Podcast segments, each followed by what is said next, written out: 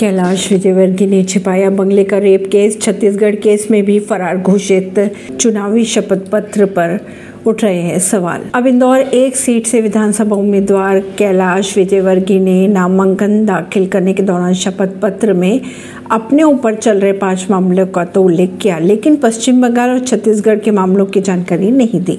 बात करें पश्चिम बंगाल की तो पश्चिम बंगाल में लगा रेप केस और दूसरा छत्तीसगढ़ में दर्ज हुए केस में फरारी का मामला।